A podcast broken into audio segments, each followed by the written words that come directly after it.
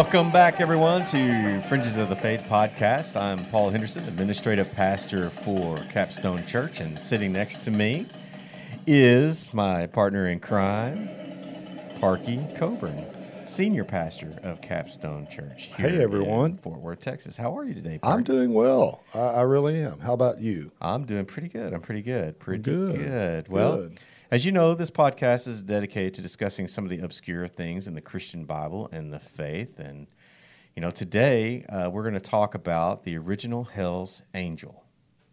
Mm, that sounds interesting. Yeah. Yeah. But before we do that, I just. So that was what that noise was. That was, yeah, that was a Harley. oh, that was a Harley. that was a oh, Harley. I thought yeah, so. that That's was- awesome. That was a Harley. Uh, I forgot to even look at it, see what kind it was, whether it was a uh, Fat Boy or, or one of those. So, have you ever heard of a motorcycle club called Hell's Angels? I have. I bet. And most historians agree that Hell's Angels, it might be something you didn't know, that Hell's Angels got their name from World War One and World War Two references to fighter squadrons that used to name their units the Hell's Angels. Really? Yeah. I, I would have not guessed that was where the name came from. Yeah. Did you know that they are the largest motorcycle club in the world? I wouldn't be surprised. Yes. They have somewhere between 3,000 and 3,600 members. Wow. That's a lot. Mm, yeah, it is. They have over 460 charters in 59 different countries. Mm, so they're worldwide. They're worldwide. Mm-hmm. And the United States Department of Justice and the FBI, they consider the Hells Angels an organized crime syndicate. Really? Yes, they do. They're called one percenters. One percent. One percenters or one percenters motorcycle club. And, you know, that's an interesting topic in and of itself, but that's, Yeah. that's not what we're talking about today. Oh, okay. All right. No, but it did help us de- develop the the name, the title of this podcast. So today we're going to talk about a different kind of Hell's Angels. As a matter of fact, we're going to talk about the original Hell's Angels. So, are you ready? Y- yes. You got of your you got your leather and your helmet. Uh, yeah. All right, let's Left ride. over from when I was a Hell's Angel. Well, let's ride. Okay. And so I don't know what you guys are thinking out there. Uh, you may be thinking that we're going to talk about the Antichrist or the dragon or the beast or some other force that will one day rise to power and, and take over the world. But no, that's not what we're going to talk about. It's not even close. Okay. We're going to talk about an individual who became Hell's angel when he traveled to the underworld.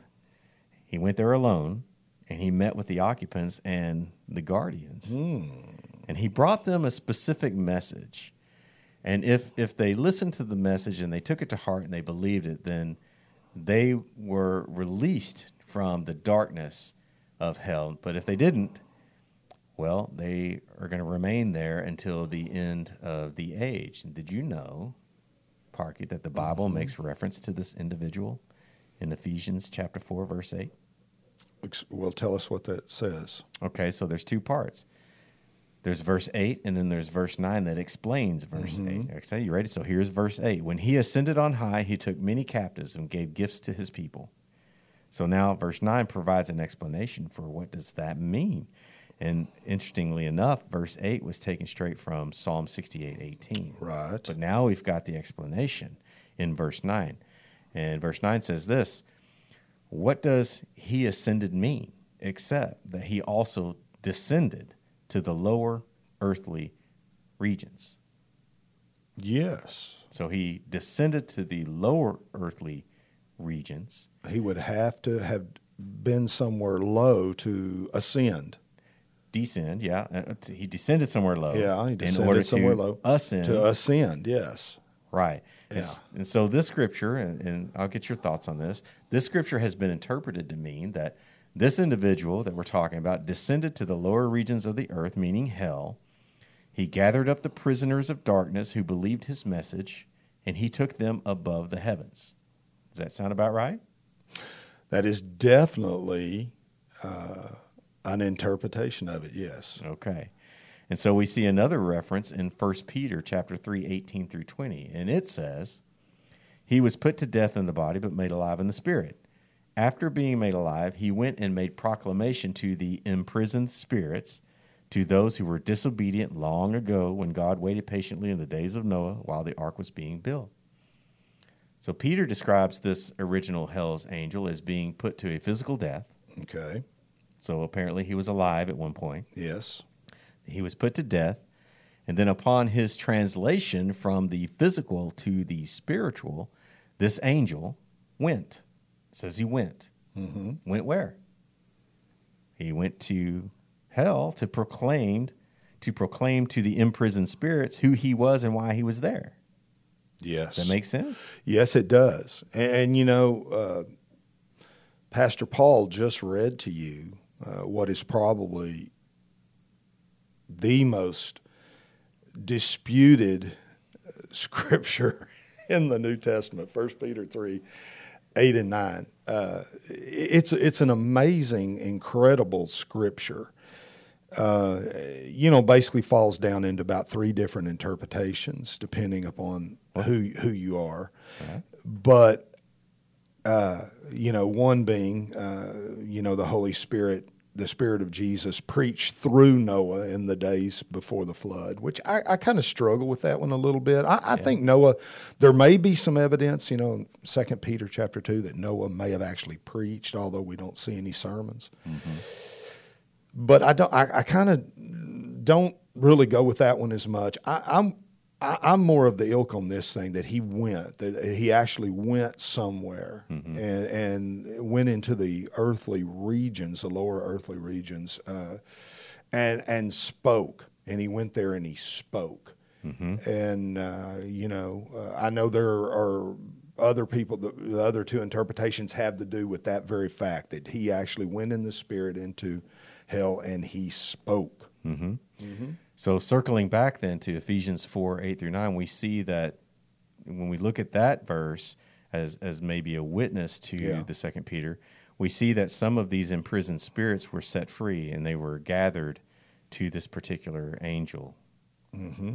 Okay, that's the way that's the way I interpret it. Um, is that this angel, this person was alive, then he was put to death, and his spirit descended to the lower earthly regions, brought a message to those people that were imprisoned down there, and then ascended up to the heavens with those that believed his message.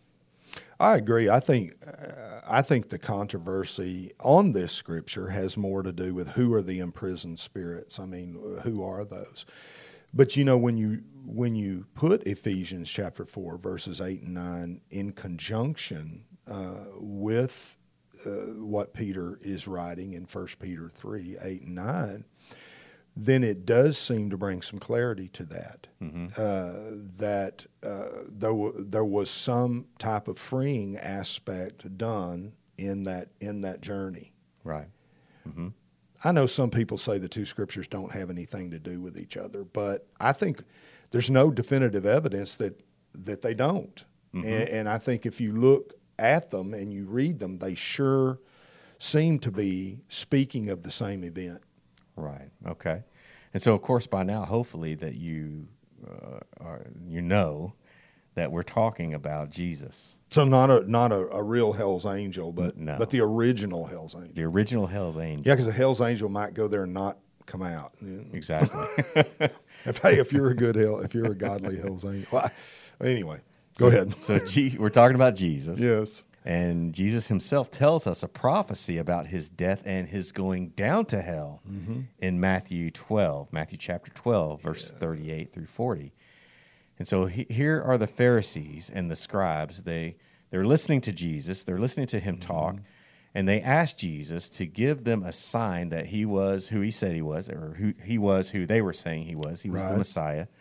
And Jesus tells them, Uh, quote, no sign will be given except the sign of Jonah. For Jonah spent three days and three nights in the belly of the giant sea creature. So will the Son of Man, meaning Jesus, spend three days and three nights in the heart of the earth, meaning hell.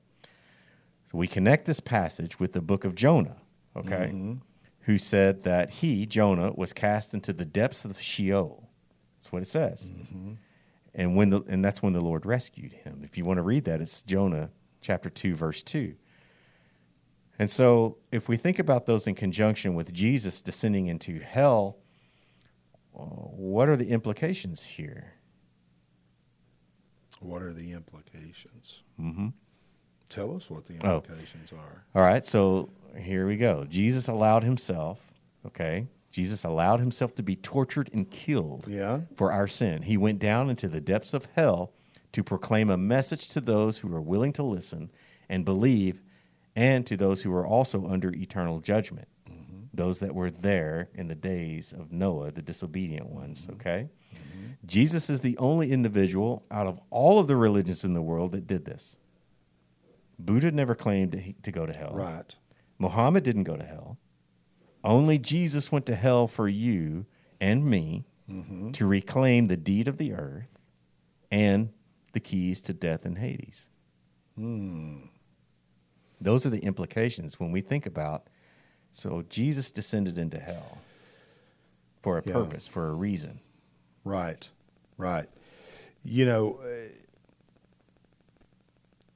I think that if if he had not descended into hell to take the keys away from the enemy, then I think that we would have still somewhere within us held on to the thought process that hey, uh, you know, the enemy that hell itself is a domain of the enemy. It, but it, it's his domain that he has power over.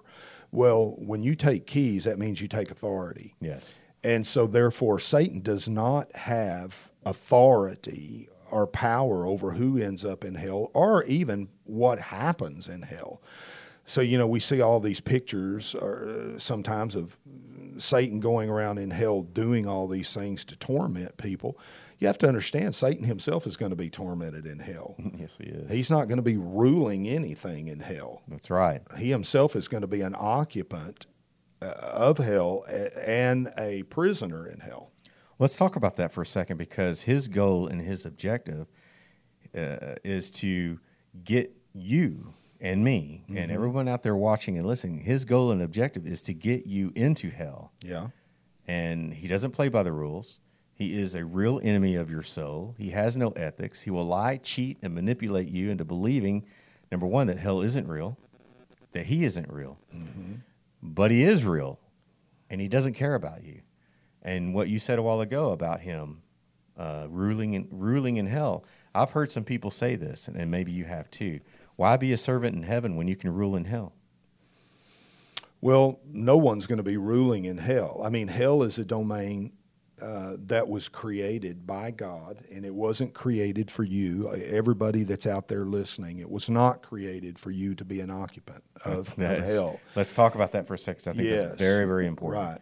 God did not create hell for humans. He did not. Okay. It was created uh, for the devil and his angels, and um, and they were. Uh, it was created specifically for them.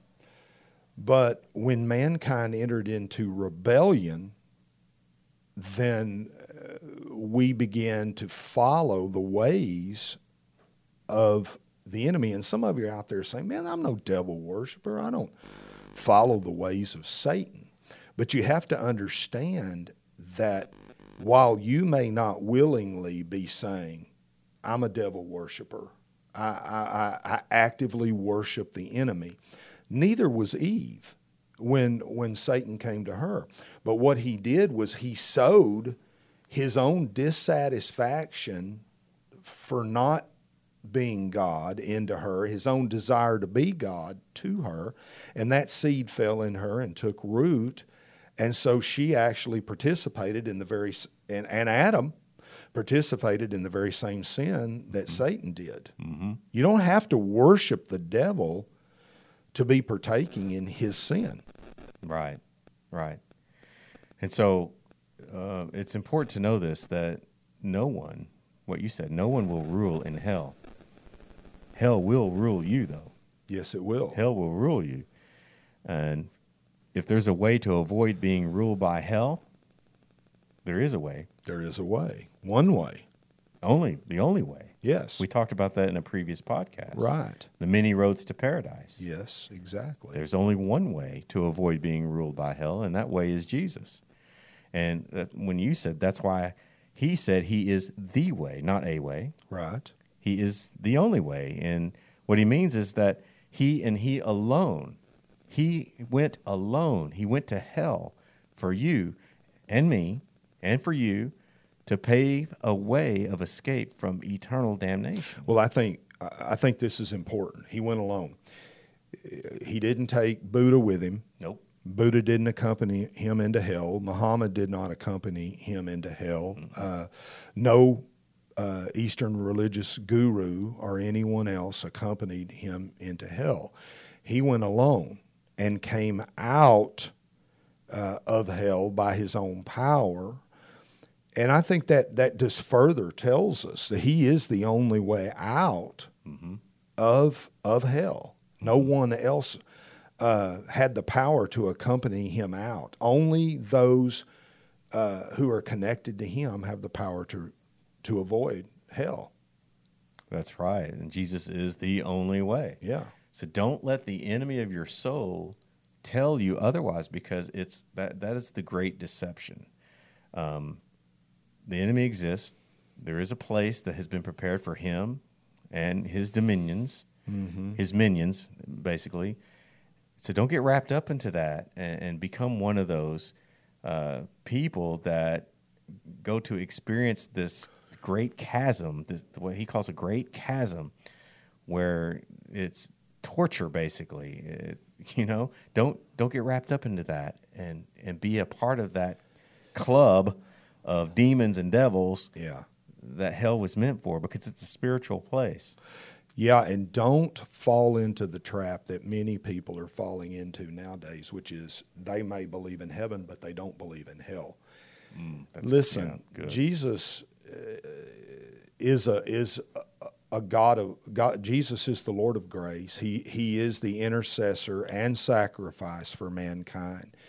He is the direct uh, the one who directly came into the earth to save people from from going to hell. He intervened, intervened in such a way that he died. Okay, it was a very serious, very intentional intervention. Now, this guy, this same guy who came to prepare a way out of hell for us and a way of salvation, lots of people believe in salvation, believe in heaven, but they don't believe in hell. This very man who was that intercessor, who was that advocate, who stopped who provided the way out of hell, I should say, is the one who talked at length about the existence of hell. He, t- he talked at length about it. Uh, he didn't, in any time, say, "Hey, there's not a hell. There's only a he- there, uh, there's only a heaven." He talked about heaven and hell in conjunction with one another, and so don't be deceived. I mean, uh, one of the best ways that Satan can send you to hell is deliver is to try to get you the place you don't believe in it. You just don't believe in it. If you don't believe that there's an internal punishment for rebellion, then then that's going to change your behavior in a lot of ways. And and look, the Lord's not trying to make you live for him because you're afraid of hell but you just need to know that it does exist. It does. Um, and so that makes Jesus, since he's the only one, the only one that went to hell mm-hmm. uh, in order to set the captives there free and to take the keys of Hades and death away and the deed. Explain that for just a second because you you know we talk about it, you know, the deed of the earth and and how Jesus took the deed back from the devil. Um, why did the devil have it to begin with? Well, he he took it by man's sin. Mm-hmm. Okay, because the Lord in the beginning, he said, he told Adam and Eve when he sowed their purpose into them, he said, "I give you dominion." Mm-hmm. Okay, so they were in a, uh, they were given delegated authority to have dominion over this level of of existence.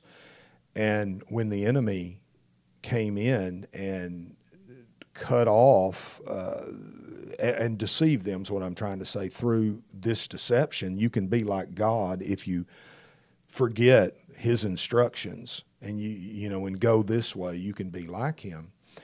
Then He was able to take uh, that authority away from them. Mm-hmm. And so the only way we can't escape the clutches of the devil without Jesus. That's right. We can't do that. You say, "Well, I'll just reclaim that dominion through my own battle with Satan. I'll just be I'll overcome him myself." You can't. He has dominion over you.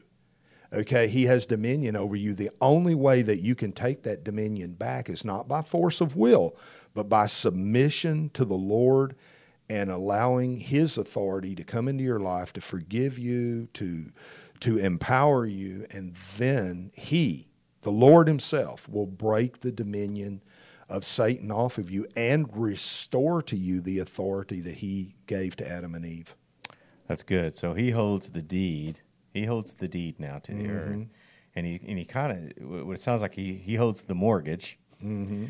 and we either pay the mortgage through recognizing his authority and his lordship over our lives, or we default Yeah. on the mortgage and we let go of it, and we don't have any more dominion or authority. Right? Right, and, and the retaking of the keys of hell, since hell is a part of the of the created, uh, the created world. You know, his domi- his taking back dominion wouldn't have been complete unless he took back the keys of that as well. So the defeat of Satan is total. It's total, but you cannot do that on your own. You cannot do that on your own. You you know you. You know you. Listen, everybody that's that I'm talking to out here. Forget what I want for a minute. Listen, you know you, and you know what goes on in the, your heart of hearts and in your mind, and you know how many times you not only Uh, you, you disappoint yourself. You disappoint yourself by the things you do. You, you yourself are shocked at times of the things you, you see you're capable of. And so we don't have the power to change ourselves or to change that part of our nature without the divine intervention of God. Okay, that has authority over us until it's broken by Jesus Christ. Amen. Amen. And so when we say that Jesus is the original hell's angel, uh, what we're talking about is he is the original, the one and only one that traveled to the depths of hell to bring his message, the good news, the gospel. Um, and that's what we mean. I, I yes, that's exactly what we mean, and and th- I hope this brings you uh, comfort to know that Satan's power can be broken. It can be broken in your life. I don't care if your family were demon worshipers. If you were a demon worshiper, God's power is greater, and if you turn to Him, He will break every hook every claim that Satan has over your life. He'll break those things and free you from it. And you know, one final thing I'd like to say about First Peter chapter three, the verses that that we read. We understand that uh, you know those are very mysterious and, and interesting verses. But and some people would say, well, that's not the way you interpret that. And if you have a different interpretation, please send that to Pastor Paul. I'd love to see it. But but one thing we need to consider, Pastor Paul, is that the pre-flood world was was similar in many ways to to the post-flood world that we're living in. But it also had some very unique factors. Okay, uh, we know that there were some angels that were loosed and operating in the pre flood world that are not operating now. Second Peter chapter two verses you know f- five and six. Uh, Jude verse six. Go back and read those. There there were some demonic powers that were judged at the flood and locked away that are not operating now. Genesis chapter six, verses right. one and mm-hmm. following, that tell us that that that Satan was interacting, that demons were interacting with mankind in a different way than they mm-hmm. are now. God judged all that, so we have to realize uh, that there are several potential implications of that scripture and. I'm not being dogmatic and saying the way I think about it is right, but I think we need to open up our mind to to say we just can't judge that on the way things are right now. We have to remember that that pre-flood world, in many ways, operated a, a little differently than ours. There were there were there was demonic power and other things happening then that will probably not be released again until the days of Revelation. Yes, and you know that brings us to the conclusion, mm-hmm. basically, of season one of Fringes of the Faith. And so we hope that you've enjoyed this podcast. Um, we will be back for season 2 we We're looking at September 7th. So mark your calendars. And you don't want to miss season two because we're going to be talking precisely mm-hmm. about some of the pre flood entities that were operating on the earth back then. We're going to be talking about the Nephilim. We'll be talking about Enoch Oh, and the yeah. fallen angels and the implications of the bloodline. There's some theories out there that Right. I want to talk about trying to corrupt the bloodline to prevent the Messiah from coming. Yes. And then we're going to also talk about some of the non canonical books and, in uh, some of the other uh, Bibles, uh, books that are known as the Apocrypha. Yeah. There's some interesting stories in there uh, that could shed some light on some of these, the, the missing elements, I guess you might say, if you think there are any. So I think season two is going to be very, very interesting. Um, Yeah, it's going to be a lot of fun. And you have to understand that we're going to do the best we can. We're going to stay faithful to Scripture. Yes. And if we can't tell you something for sure, we're going to tell you that. We're going to say, hey, we, we don't know for sure.